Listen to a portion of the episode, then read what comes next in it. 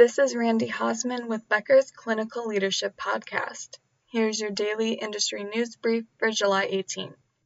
First, physicians, hospitals, and health systems are fearful of violating state restrictions on abortion, which delays some life saving pregnancy care. States now regulate abortion access. Without Roe v. Wade, about half of states are certain or likely to ban abortion. This legal landscape creates confusion, which leads to delays and denials for incomplete miscarriages, ectopic pregnancies, and other common complications. Some of the confusion centers on what state laws allow when it comes to life saving care when a woman's life is in danger. Some providers are consulting attorneys and hospital ethics committees regarding these decisions. One of these providers is Dr. Mae Winchester, a specialist in maternal fetal medicine in Ohio. She sought legal advice before performing an abortion on a pregnant woman with a uterine infection.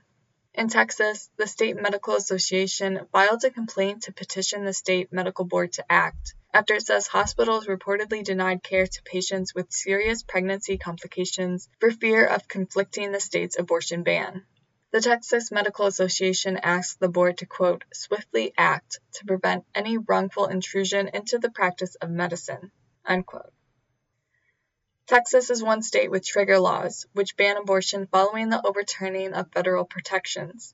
The law in Texas has a narrow exception if a pregnant patient's life is in danger.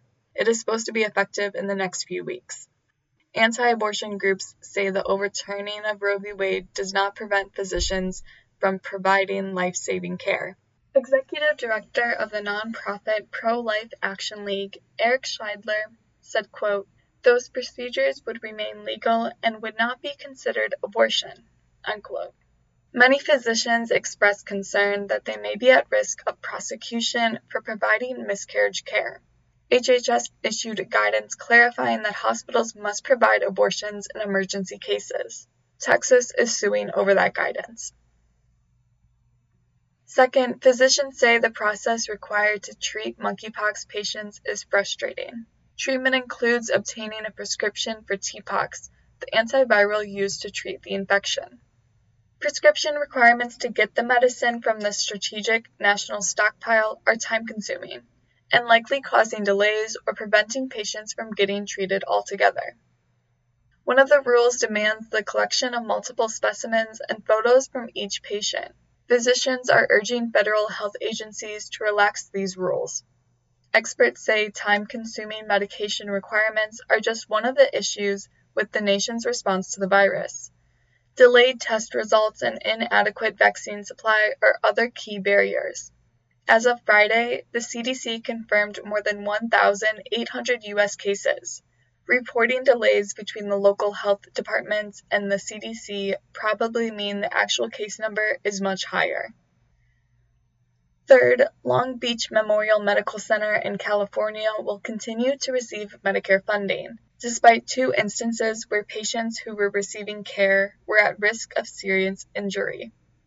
In February, an elderly patient hospitalized at the medical center was given the wrong medication. Instead of being treated for chest pain, the patient was given two doses of anastrozole, a chemotherapy drug for breast cancer, which the patient did not have.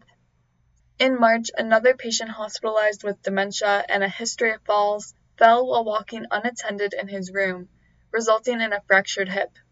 The patient's bed alarm, meant to alert staff when a patient leaves their bed, was not turned on.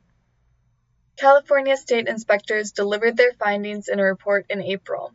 Following that, state inspectors revealed that the medical center would not lose its Medicare funding, quote, after inspectors validated the hospital's corrective action plan through staff interviews and record reviews, unquote.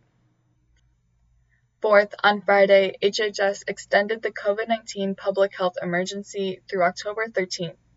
It will give states a notice of 60 days before the termination or expiration of the declaration.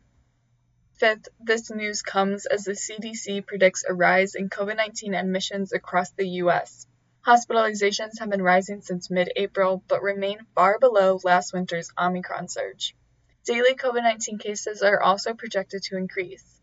Deaths should remain stable or have an uncertain trend over the next month. Thanks for listening. Do you want more of the latest info about clinical leadership delivered directly to your inbox every weekday? Subscribe to the Becker's Clinical Leadership and Infection Control e newsletter on our website at www.beckershospitalreview.com forward slash quality.